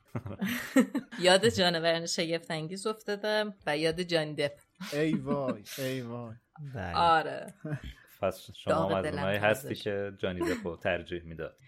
جانی دپ رو ترجیح می‌دادم. حتی از اینکه حذف شد همون بود اخلاقی خودم خب شد. تاوانی بود که باید پس میدم ولی اینکه هالیوود از کس دیگه تاوان نگرفت برام آزار دهنده بود. وقتی از برابری حرف می‌زنی باید از تمام ابعادش حرف بزنیم دیگه. فرق نمی‌کنه خشونت علیه زنانه یا مردا. بله. حالا باید ببینیم که عملکرد مد- میکلسن. ببینیم شاید یهو یه تریلری بیاد اصلا نظر ما عوض شه. شاید اصلا مثلا همونطوری که تا وقتی که آیه ریچارد هریس بود حالا اون نحوه حذفش به صورت فیزیکی بود ارگانیک بود در واقع دنیا تشخیص آره، داد که ایشون ترور بیولوژیک بود. فیلم ها. انتخاب آره. طبیعت بودش ولی در کل میگم حالا تا موقعی که آقای ریچارد هریس بود ما عملکرد ایشون رو دوست داشتیم توی نقش دامبلدور ولی خب وقتی که مثلا بازیگر عوض شد بازم راضی بودیم از انتخاب مثلا آقای مایکل گمبون و داره. عمل کردی که ایشون داشت حتی شاید مثلا به قول بعضیا بحثی که اخیرا داشتیم خیلی راضی تر بودن از انتخاب آقای مایکل گمبون نسبت به آقای ریچارد هریس. حالا معلوم نیست بعد ببینیم عملکرد آقای میکلسن چجوریه توی نقش گریندلوالد قطعا عملکرد خوبیه چون خیلی بازیگر خوبیه. فوق العاده است مهم. خیلی بازیگر خوب یعنی که این رو نباید نادیده گرفت. با همه علاقه که به جنده و سبک بازیش دارم مثلا این بازیگر بهترین جایگزین بوده که می‌تونست از دل مخاطب در بیارن این مجموعه فیلم جانوران شگفت انگیز رو دیدین؟ بله بله بله. میگم من فیلم نامش رو هم خوندم. به فارسی ترجمه شده. حالا نمی‌دونم دومیشم شده یا نه ولی بله، اولش به. محض اینکه اومد هنوز فیلم بله. نیومد من خریدم خوندم بعد فیلم رو دیدم. آره. خوشتون اومد؟ آره خوشم اومد. هرچند دو بازیگر اصلیش یه ذره جزو سلیقه من نیست بازیش ولی ادی؟ ردمین درست بله. گفته ادی ادی. ریدمن. آره همه جا یه تیک تکراری داره که همه جا اون تیکه رو داره. نه این ببین این سرش به سمت پایین کجه و این رو موقع حرف زدن تکون میده. همه یه فیلماش اینو داره. این بنده خدا فکر می‌کنم از موقعی که نقش استیون هاکینگ خدا بیامرز رو بازی کرد. این موند. روش مونده. آره این موند روش. آره، من خیلی دوستش دارم. تو دنیش گرل هم داره اونجا. بازی آره. کرد. واقعا یعنی من فیلم همین تئوری همه چیز رو واقعا دیدم. محو بازی آقای ادی ردمین شدم. بازیش توی دختر دانمارکی هم خیلی خوبه. بله هم نامزده آره. اسکار شد. ولی اون این تیکه رو اونجا هم داره. اون دقیقا یعنی آره، می‌خواستم دقیقاً. بگم. دقیقا می‌خواستم آره، اونجا این همش تیک- اینجوریه. عین این مرغای مریض حالا که شنونده های ما نمیدن که چه جوری آقای ادی ردمین من یه عکس بعدا از خودم تو توییتر می‌ذارم با این حالت. ما آتش می‌کنیم وقتی از تیک صحبت می‌کنیم از چه چیزی دقیقا صحبت می‌کنیم؟ تصویر آره. باشه. عین مثلا، مرغای مریض که دیگه زیر آفتاب زیاد موندن این گردنشون آویزون شد آره, آره خوابشون میگیر میخوابن. دیدی تو آفتاب میمونن میخوابن. فیلمو همون خراب. کردیم برام. دیگه تموم شد دیگه. امید الان نه بنده خدا. نه ببین اگه مثلا بنتیکت کمبر بچ انتخاب می‌شد برای شخصیت میوت اسکمندر من خوشحالتر بود. از نظرم اون یه انگلیسی خوب بود برای این آره. نقش. نمی‌دونم چرا مثلا سراغمون نرفت. شاید بخاطر سنشه چون سنش احتمالا بالاتر از بله. انتظار شخصیت میوت. ولی اون به نظر من خیلی می‌خورد. اتفاقا خیلی به هافل پافی نرد می‌خوره. ادی؟ ادی به نظر منم بد بازی نکرده. من خودم بازی ادی رو دوست دارم. ولی الان که مثلا نگاه می‌کنم می‌بینم مثلا با زوج بندیکت و مدز میکلسون یه چیز مسموم عجیب غریبی می‌شد. جذاب میشدش. من خودم چون بندیکت خیلی دوست دارم. حالا من امیدوارم که توی remake هری پاتر آقای بندیکت کامبربچ نقش اسنیپ بازی کنند با وجود اینکه بسیار آقای آلن ریکمن رو دوست دارم ولی متاسفانه ایشون از دست دادیم صداش می‌خوره. من خیلی دوست دارم که نقش اسنیپ رو ببینم بندیکت چجوری بازی می‌کنه. چون واقعا صدا شبیه صدای آلن صداش می‌خوره. به زودی خبرهایی از جانوران میاد. به هر حال کمتر از یه سال مونده به اکرانش به زودی خبر میاد. حالا اتفاقا این بخشا ربط داره. هم چون در مورد جانی دپ صحبت کردیم.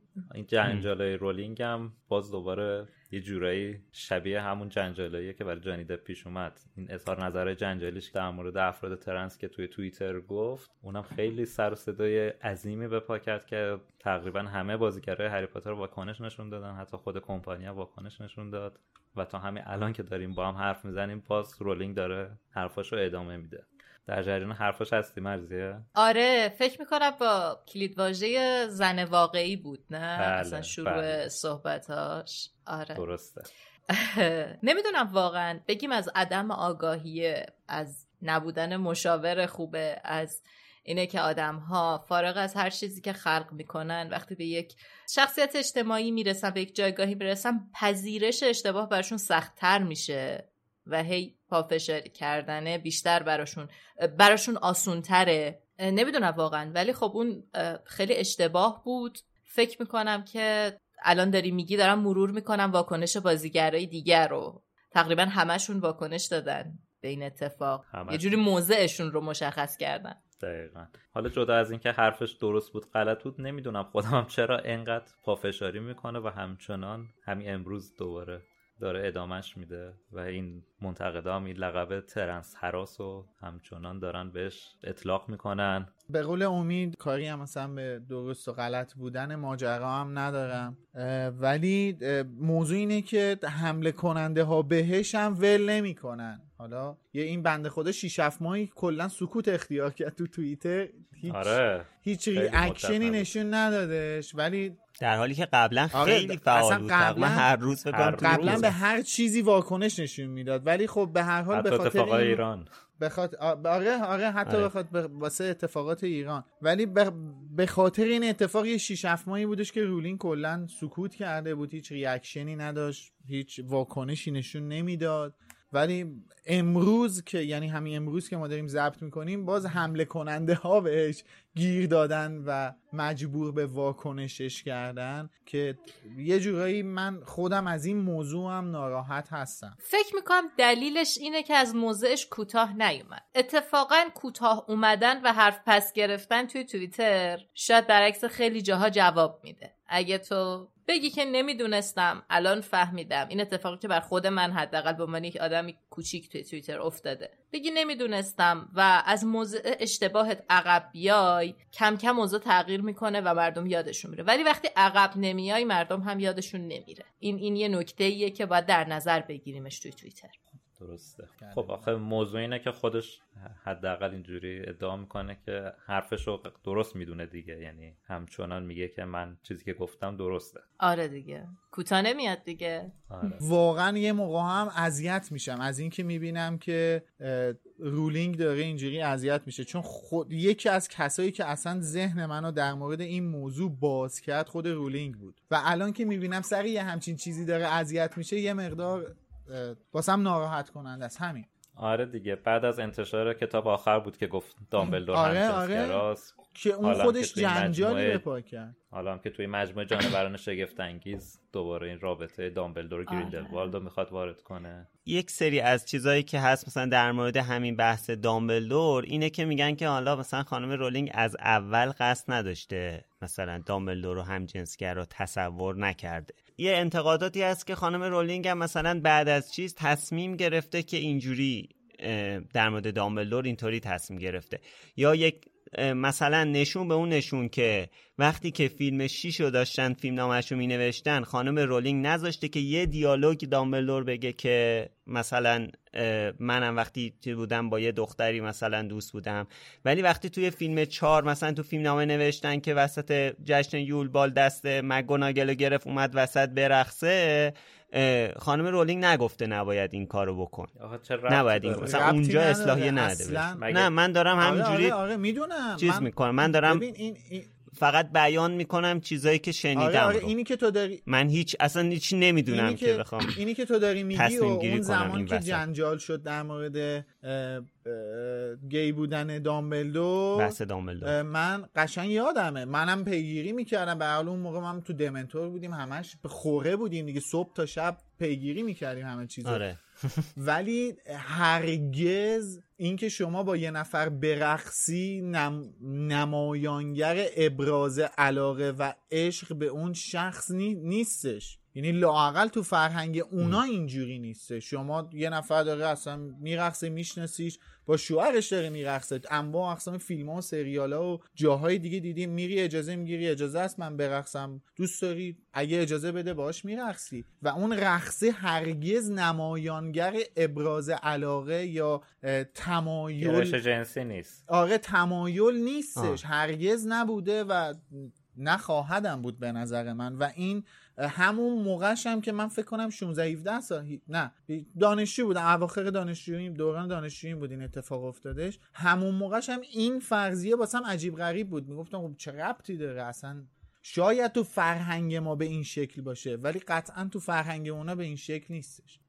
یه نکته رو من اضافه کنم. توی داستان نویسی مهم نیست که به چیزی که در پایان اضافه می‌کنی فکر کردی یا نه چون ممکنه بعدم پیش بیاد. بله. یعنی که اصلا ممکنه واقعا فکر نکرده باشه اصلا مسئله ای نیستش.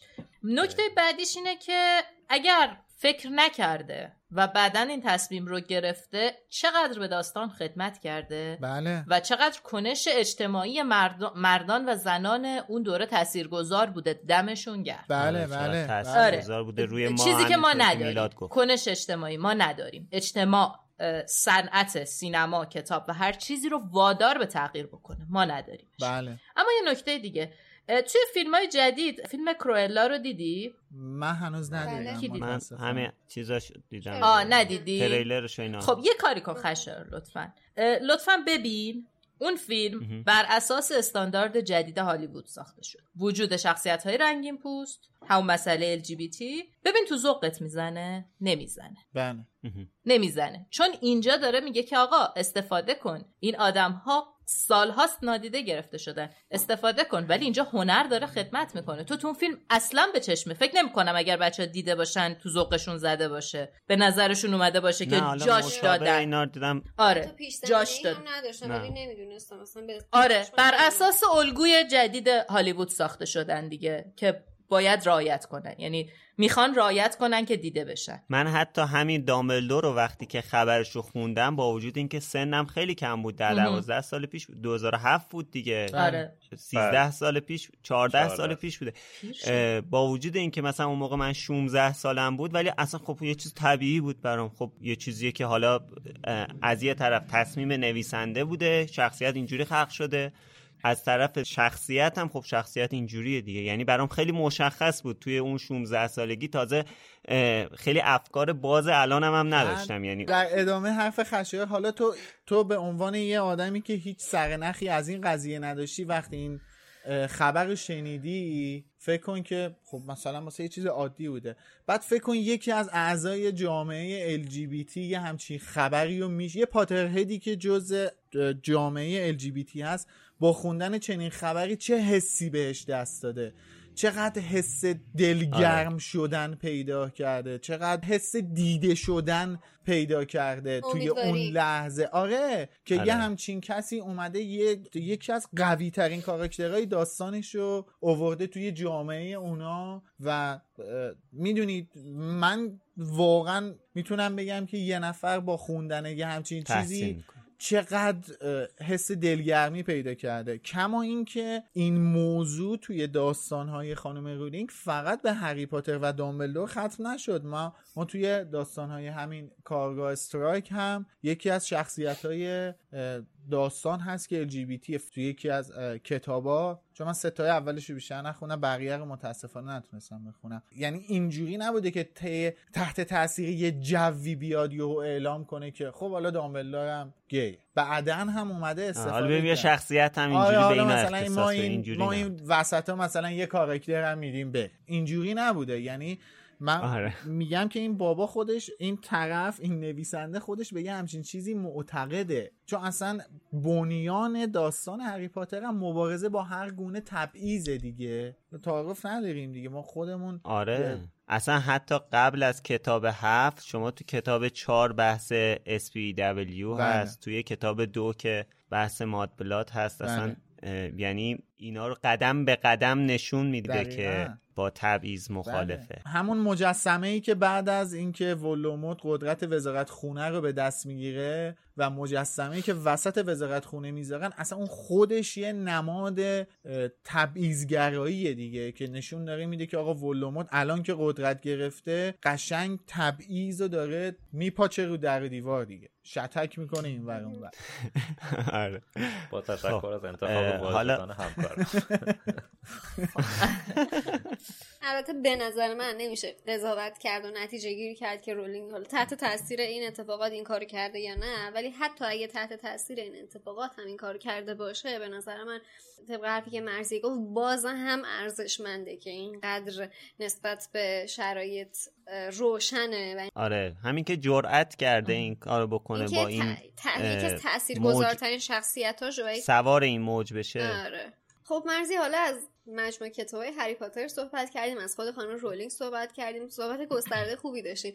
حالا ولی اصلا ازت نپرسیدیم که تو کلا به عنوان یه مخاطب و یه طرفدار کتاب های هری پاتر اصلا کدوم کتاب کتاب مورد علاقته؟ از کدوم فیلم بیشتر خوشت اومد؟ چه شخصیتی رود بیشتر این تاثیر رو گذاشت؟ خیلی خوبه که راجع به اینا هم بدونی. بیشترین کتابی که دوست داشتم جام آتشه به خاطر اینکه فکر کردم که بالاخره شروع شد. خب چیزی که من تا الان منتظرش بودم بالاخره شروع شد. بالاخره اتفاق افتاد. فاجعه اتفاق میفته دیگه. آره انگار که می‌دونی تو آرامش قبل طوفان رو داری می‌بینی و همش میگی خب کی قراره شروع بشه کی قراره فاجعه برسه. اجازه می‌خوام و- جانا سخن از زبان ما می‌گویی.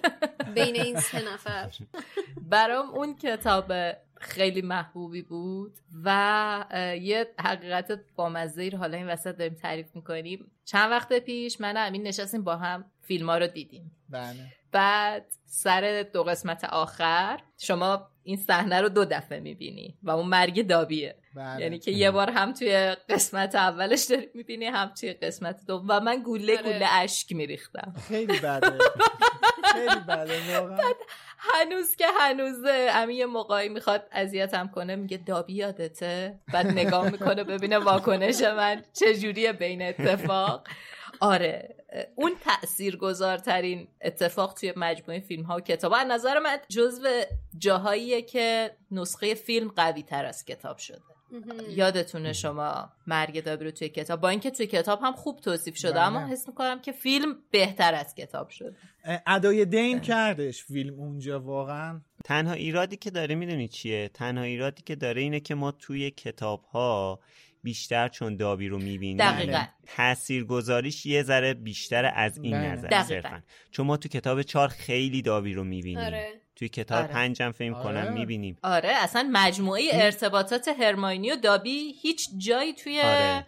فیلم برای ما باز نشده آره منم گفتم. خود خانم رولینگ هم تاکید کرد اینو که تنها چیزی که خیلی قصه خوردم که تو فیلم ها نبود همین SPW بود که در واقع انجمنی بود که بله. انجمن تهوع به قول خانم اسلامیه فیلم ها واقعا حالا صادقانه بخوام بگم خیلی از کتاب دورن. خیلی. خیلی. خیلی. یعنی اصلا حتی نمیشه در قالب مقایسه گذاشتشون.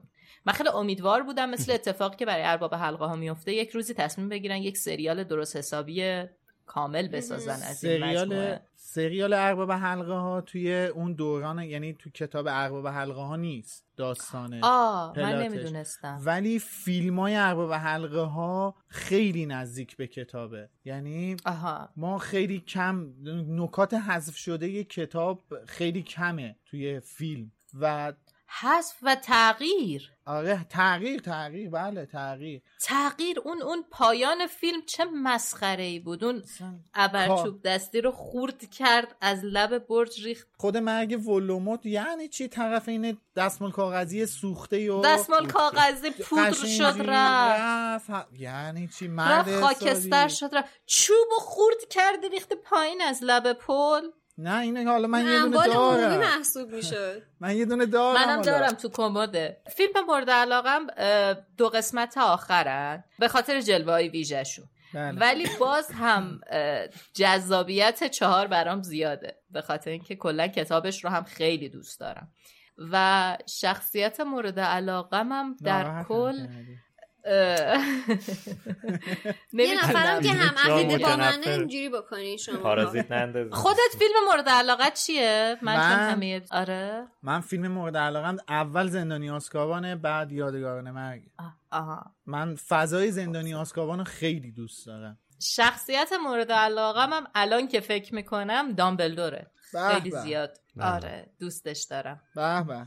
اساسا من قدرت رو دوست دارم. برای همین برام شخصیت جذابیه. توی ارباب حلقه ها کیو دوست داری؟ حالا آراگورن. ازش خوشم میاد. جالب. خب به نظر من یکی از گفتگوهای شنیدنی بود که احتمالا خودم چندین مرتبه بشنومش به خاطر اینکه خیلی لذت بخش بود واسه من. همراهی تو هم مرزیه بر ما خیلی ارزشمند بود. مرسی که قبول کردی دعوتمون رو تو این اپیزود همراه ما شدی. امیدوارم که تو شماره های بعدی هم بتونیم گهگاهی تو رو داشته باشیم و با هم دیگه بازم گپ بزنیم. در آخر فکر می‌کنی اگر نکته یا صحبتی چیزی مونده که بهش اشاره نکردیم خوشحال میشیم که بهمون بگیم نه چیز خاصی نمونده. منم از همتون خیلی ممنونم. خیلی به منم خوش گذشت. مدت ها بود اینجوری نشسته بودم مفصل در مورد هری پاتر و دنیاش حرف بزنم. چیز خاصی نمی‌خوام بگم جز اینکه اگر بچه ای رو دیدید بهش کتاب هری پاتر بدید. اگر مدت هاست از خوندنش گذشته بله. برگردید و دوباره بخونید. همین. عالی. عجب پیشنهاد خوبی. بله. مختصر مفید تأثیر گذار عالی عالی عالی. بازم ممنونم که مرزی همراهمون بودی. امیدوارم که بازم در آینده بتونیم با هم دیگه گپ بزنیم. ممنونم. منم خیلی خوشحال شدم. و خداحافظ همتون. این هم از اپیزود ویژه‌ای که مربوط به تولد خانم رولینگ بود و گفتگوی ویژه‌ای که با مرزیه داشتیم. مرسی که تا الان همراهمون بودید. مثل همیشه تشکر می‌کنیم از اسپانسرهای خوبمون فروشگاه فانتازیو و انتشارات جنگل و از علی خانی عزیز تشکر می‌کنیم به خاطر آهنگسازیش و از مرزیه عزیزم تشکر می‌کنیم که وقت گذاشت و توی این شماره از لوموس شرکت کرد و با همون گفتگو کرد. از همه شما هم ممنونیم که تا الان نشستید و پادکست محبوب خودتون رو گوش کردید. در ضمن اگر علاقه داشتین می‌تونید نسخه کاملتر این گفتگو رو به صورت ویدیویی هم توی سایت یوتیوب و هم آپارات سایت مرکز دنیای جادوگری و دمنتور مشاهده کنید که لینکش توی توضیحات این اپیزود و سایت مرکز دنیا جادوگری هست. مثل همیشه هم از طریق شبکه های اجتماعی با ما در ارتباط باشین. username ما توی اینستاگرام و توییتر Wizarding Center ایمیل هم برامون می‌تونیم بفرستیم به پادکست کام خب اپیزود بعدی پادکست لوموس. همونطور که می‌دونید شیش شهریور منتشر میشه کمتر از یه ماه دیگه. و تو این فاصله اگر که دوست دارید می‌تونید ما رو دنبال کنید تا حالا اگر خبری شد زودتر در جریان خبرها قرار بگیرید. اگر من این مژده رو بهتون میدم که اگر خبری از فیلم جانوران شگفنگیز سه شد شاید دوباره ما بیایم یه اپیزود ویژه داشته باشیم. هرچند که بعید می‌دونم با این وضعیتی که وارنر برادرز داره در واقع فعالیت می‌کنه. حالا به هر حال مرسی که ما رو دنبال کردید. خسته نباشید. خدافظ. تا شیشم شهریور خدافظ. خسته نباشین. تا بعد.